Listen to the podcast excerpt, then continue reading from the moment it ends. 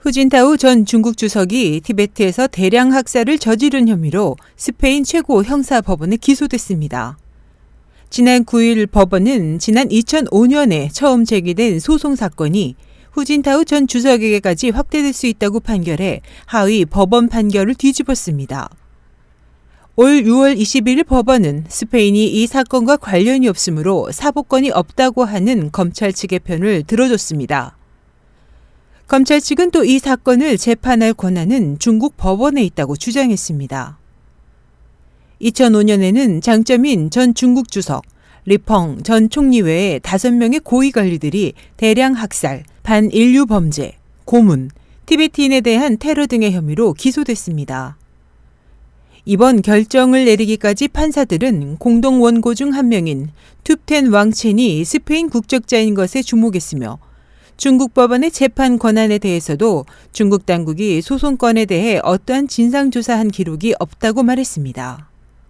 원고 측인 티베트 지지위원회, 티베트 하우스협회, 그리고 협회 임원인 왕첸 등은 후 전 주석이 외교관 면책 특권을 잃은 후에 그를 기소하기에 기다렸고 올해 3월 그는 주석직에서 물러났습니다.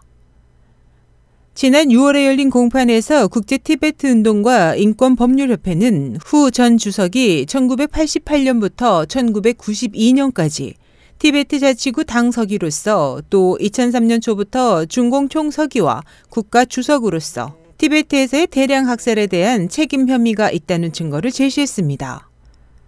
이번 판결에서 판사들은 중국 지도자들에 의해 자행된 탄압에 대한 국제적인 증거를 인용했습니다.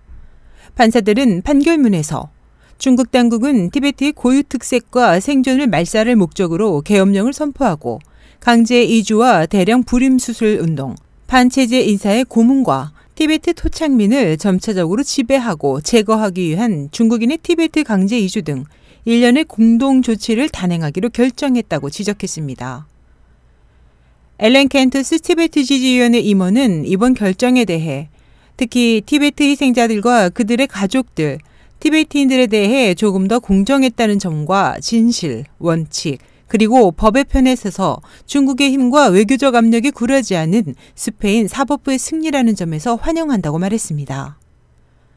티베트인 활동가 텐진 춘드는 고대 문화와 역사를 지키기 위해 엄청난 생존 압력화에 있는 티베트인들에 대한 인권 침해는 계속 눈을 감으면서 알라이라마 성악계 각종 평화상들을 수여하는 것은 충분치 않다며 국제사회가 티베트로 가서 그곳에서 벌어지고 있는 대량 학살을 기록으로 남길 것을 촉구했습니다.